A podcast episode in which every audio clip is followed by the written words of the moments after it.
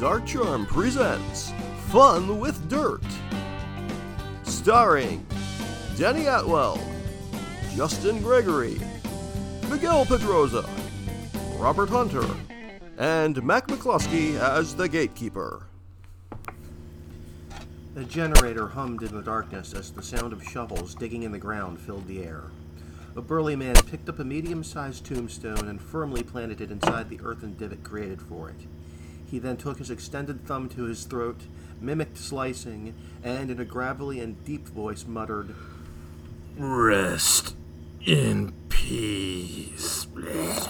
Dude, do you have to do that every time we bury someone? Come on, man. If you can't have fun at being an actual bona fide undertaker, then it seems you can't have fun at all. Sheesh. Harry, you told me this job was going to be temporary. We've been doing this for three years now, and what do we have to show for it? Harry stood up and brushed the dirt from his dark gray overalls. Other than really no longer having a fear of graveyards at night, Jay, not much. Speak for yourself, man. I still get the creeps coming out here at night. I like when old man McGee lets us dig during the daytime. Yeah, especially when there's a chance to see the finest people. Jay and Harry turned on a high powered flashlight as Jay cut off the generator and rolled up the power cords. What's that supposed to mean? What do you think it means? It means that some of the weirdest, strangest, and downright sexiest people seem to show up at this cemetery. I mean, come on. All you have to do is look back to our work last week. Give me a hand with this generator, will ya? Look, just because we buried a former supermodel and all her friends and colleagues came to see her off doesn't mean that's an everyday. And what about the fucking clown convention that came the day before, huh? Tell me that doesn't plead my case. He got hit by a bus while making balloon animals. The kids that came to the funeral were heartbroken. They don't have exclusive clown cemeteries. Where do you think they were going to fucking bury And the day before that? What about the day before that? That was a normal funeral. You mean to tell me that Grope Fest was a normal funeral? it wasn't a grope fest, dude. Jay, the older women that were there were feeling up all the younger men. I really hope that some of them weren't their actual family. Hell, I saw one young grandmother grab the ass of a younger guy standing right next to her in the middle of fucking prayer. He basically had a heart attack. That was her husband. Just because she's a cougar doesn't mean. A sound coming from the wooded area interrupted their banter near the cemetery. Harry and Jay paused. They looked around cautiously as they put down the generator. Did you hear that? Yeah, it's probably some deer or something. Come on. From out of nowhere, a shadowy black figure jumped from the woods and ran towards Harry and Jay. His hands were up above his head, waving wildly, and the tips of the hands were sharp like claws. Where the face should have been from the apparition was that of a yellow tinted skeleton. Uh, booga booga booga booga booga booga. The apparition started laughing very humanly as Harry and Jay crouched down in a fetal position in fear. Once they realized that they knew the laugh, Jay stood up. Damn it, Clarence. The apparition took off the mask to reveal an elderly bald black man with white temples of hair laughing down at them. Uh, I thought you two boys were from Baltimore. Would be a little bit more fearless, huh? But you two turkeys cower like babies. You should have been glad we didn't have our gats with us, Clarence. You'd been dead. oh, don't bullshit me, big man. Don't play no Baltimore stereotypes around here. Your ass ain't got no firearms. yeah, you're right. Okay, boys. Let's get to it and finish this shit up. I want to get home to the missus. Clarence walked away from them towards the van in the distance. Harry shook his head as he got his breath and picked up the generator again. They walked toward the van. Man, that dude one day is gonna give me a fucking heart attack. As to what we were talking about, yes, yes, it does. Last thing I should see at a funeral is grab ass while someone's being put in the hole. It just seems weird. Well, what do you expect? Statistically, women are at their horniest during funerals. Did you know that? Even so, remember what happened last week? Something screwy seems to happen around here almost every week since we've been here. We're grave diggers. This shit happens, man. Look, when we moved up to Boston to see if we could get our screenplay seen by someone who could actually fucking help us, you stated that it was only going to be a matter of time before someone came calling on us. It's been three years, Jay, and I can't stand another imbecile coming up to me and saying, Go Sox, or how about them Pats, eh? Jay opened up the other door in the back of the van. Or park the car at Harvard Yard. I can't get around their accents here, man. There was a faint sound of snoring, as it looked like Clarence was sitting inside already asleep. God, he goes to sleep quickly. You know, they probably think the same thing about us, right? Hey there, let's go down the ocean, Juan. Let's go and sit on the stoop and wash our clothes in the sink. In fact, we need to go get some oil in our car so we can go get some Old Bay for our crabs. Two dudes from Baltimore coming up here with their Ravens gear. Old man McGee finds it ironic that his two Undertakers are Ravens fans. Why is that? Come on, you can't be serious. Harry looked confused. Jay closed the back of the van. Quoth the Raven, nevermore.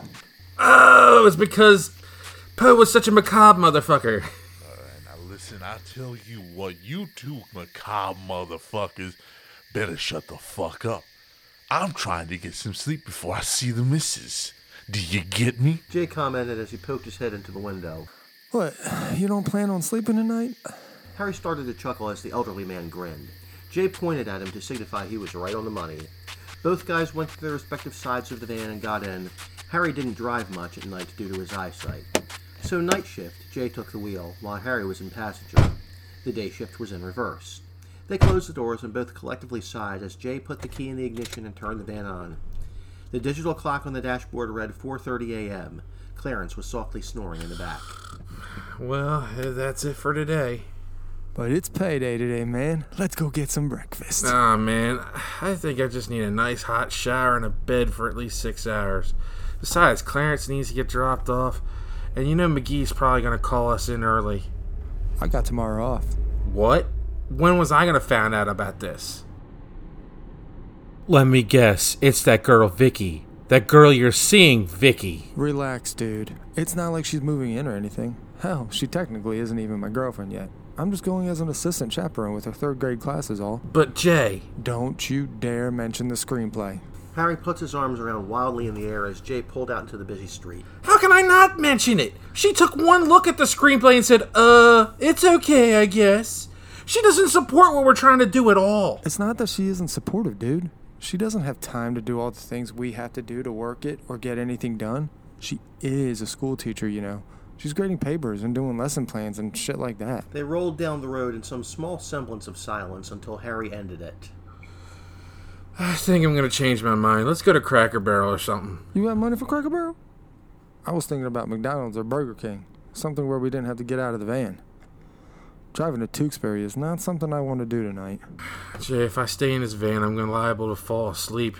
End up like Clarence back there. Harry, we're covered in dirt and we are grimy, filthy, and disgusting in these overalls. I'm not taking a chance of walking in there with these bad boys on. Then take him off. We can take him off in the back of the van and go on in. You can take yours off and go in. I didn't wear anything underneath mine.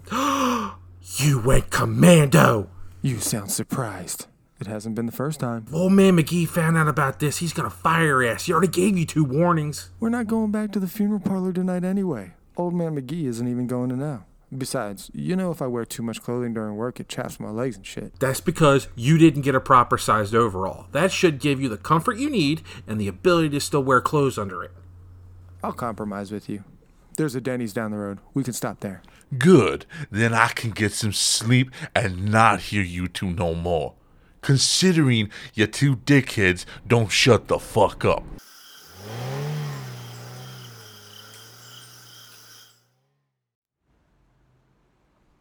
Two days later, Harry got out of the van and walked the long pathway toward the McGee funeral parlor. He noticed that Jay was still outside smoking a cigarette while sitting on the marble steps. Dude, McGee sounded pissed. What's going on? Beats the hell out of me. Well, we better go and find out what's going on. They were intercepted at the door by Old Man McGee. He was a gaunt and almost lifeless looking man. He seemed to epitomize the role of almost every mortician one could see all over the world. Harry thought that the man worked with the dead so long he had become one of them. His stare unnerved Harry and Jay to the point a shiver came down their collective backs. If you boys dug graves like you tell stories, you wouldn't have a job right now. Harry looked at Jay confusedly and then back towards McGee. Sir, what are you talking about? We're one of your best teams. Yes, you guys are. But if you keep leaving your scripts and your screenplays and shit like that in the morgue, I will throw them away. No exceptions next time. This is a funeral home, gentlemen, not a library. Wait a minute. Mr. McGee. You looked at our script? Old Man McGee rolled his eyes and handed them the small stack of papers that amounted to their script and started to walk away. Miss Redgrave is ready for viewing this afternoon. The funeral service is tomorrow, and I want her grave dug this afternoon. I want you two to go down and take the measurements for the coffin. The family wants the deluxe package. The door of the parlor shut forcibly into their faces as they looked at each other. Harry broke the growing silence. Old people. They only like old man stuff like John Wayne and Gone with the Wind and shit. I don't know, dude. Old man McGee is pretty cultured, even if he looks like a walking corpse. Maybe he just didn't like what we what he read. Harry started walking towards the back of the basement entrance of the funeral parlor. Come on, let's get these measurements done. I want to be off tonight before wrestling comes on.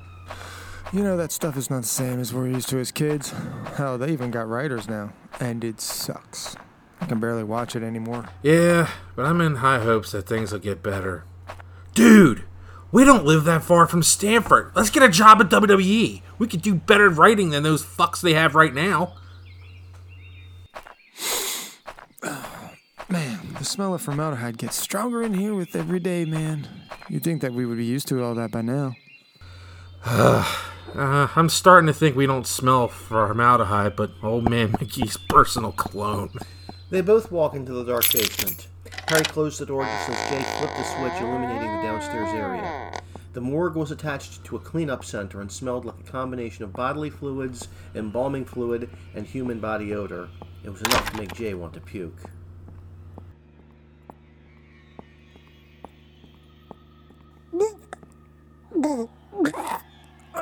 I I hate coming down here. It always makes me stomach turn. I'm glad I didn't have breakfast. I don't see what gets you sick. It smells like my grandma's house back in Locust Point. She lived near the funeral home. No wonder it smelled like that.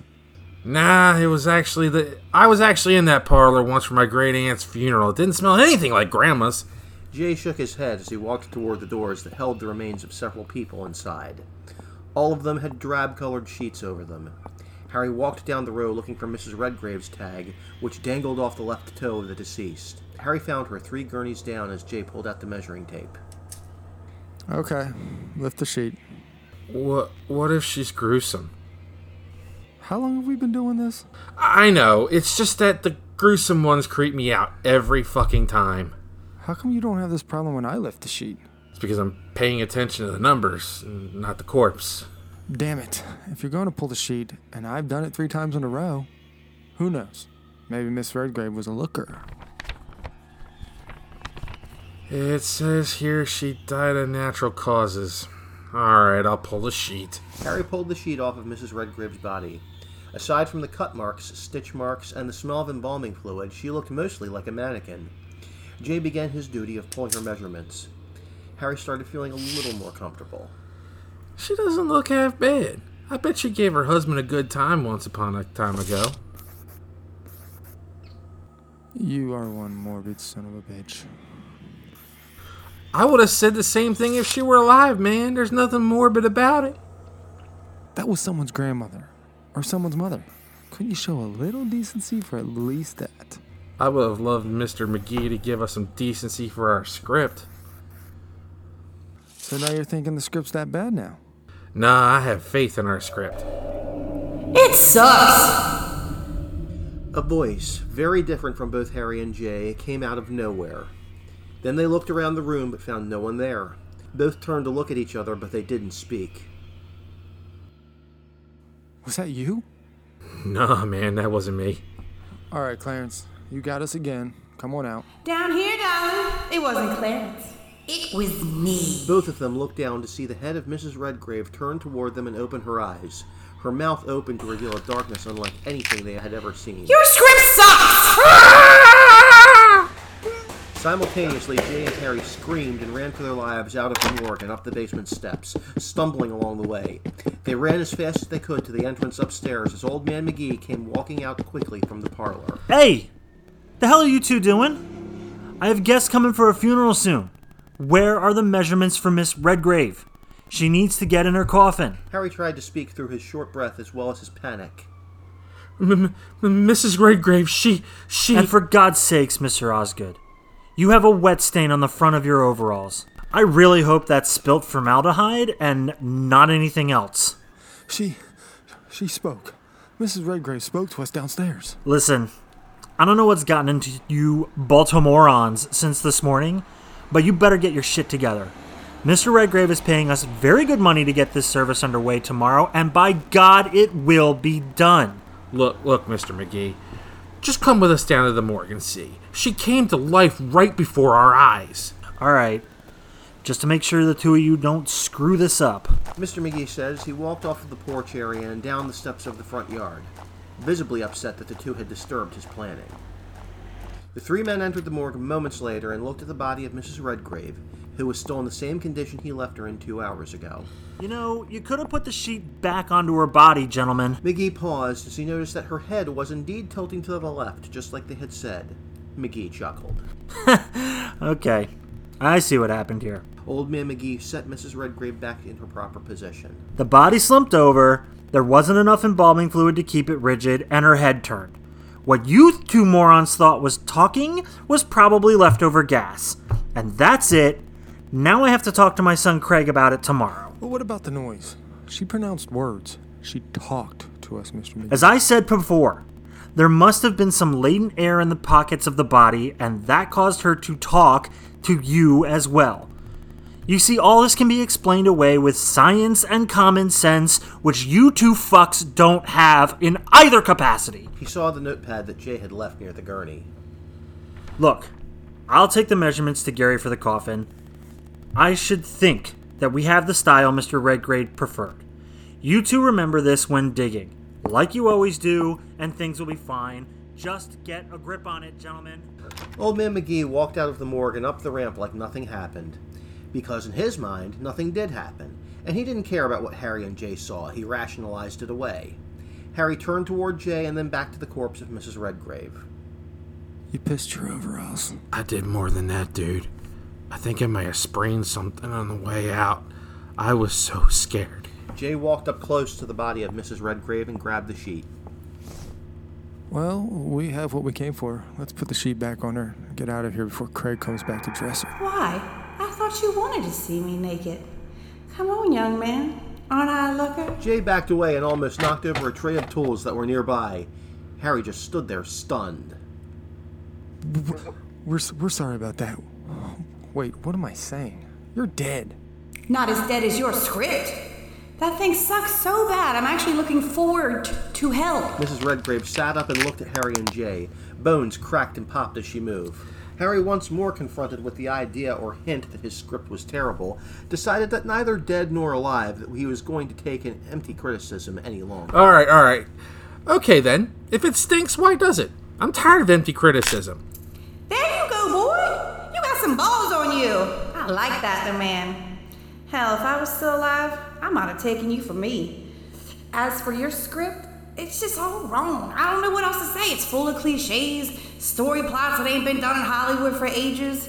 You want to do something original, but you want the executives to actually take a chance on something new, right? Jay swallowed his heart back into his chest, realizing that the woman wasn't going to eat him or possess him or kill him in any way. Wait a minute. Why does a corpse want to help two guys from Baltimore write a script? This all seems pretty surreal. Why don't you go back to the realm of the dead where you belong? Apparently, somebody on the other side thinks so highly of you two that they set up a deal to take care of this very predicament. Time is short for me and all the others here, as you know, but there'll be other dead bodies coming. And they'll give you two ideas and critiques and tips on how to make the best script. The best thing that come out of Hollywood in the 80s since John Hughes. Now get to work. Come back later. And with that, she laid back down and tilted her head back the right way just as Craig, the son of Old Man McGee, walked into the room. He wasn't as gaunt as his father, but did possess some of his father's less endearing qualities. Jay thought he was also an asshole, most of the time. He laughed looking at the two. all right, all right, all right. Go, go dig your grave, boys. And uh, when, when you're done, come back tomorrow morning for the funeral. to all my bigger guys called out for tomorrow, and I need I need attendance to replace them. Right? Will we have any grave digging duties tomorrow? No, no, no, no, no. I'll, I'll, I'll have the other two teams take care of that. Craig responded as he walked back towards the corpse of Mrs. Redgrave. He then stopped and turned around and looked straight at Harry. Hey, uh, um, hey, hey, big guy. Hey, come here, come here. Uh, you you might want to change your overalls, all right, before you go out there. Alright, you smell like shit. Just, I'm just saying. Harry's eyes widened as he swiftly turned around and walked out of the morgue. Jay followed briskly behind him. They remained ever so silent until they got to the van. I need to go by my place first and change my. Well, you know. Someone on the other side is looking out for us. Did you hear what she said? Yeah, but who? And what if. What if the price of the most amazing script ever is our souls? She mentioned nothing of payment to be made. But maybe we can find out more information later. Harry started up the van and pulled out of the parking lot, heading to take care of the day's duties of digging, sweat, and fruitful discussion. While their minds were set on the situation, they just found themselves actors and pawns in a supernatural play. You've been listening to Fun with Dirt, a Dark Charm Media production. Guest starring Stacy Atwell as Lana Redgrave. Edited and directed by Danny Atwell. Dark Charm Media 2021, all rights reserved.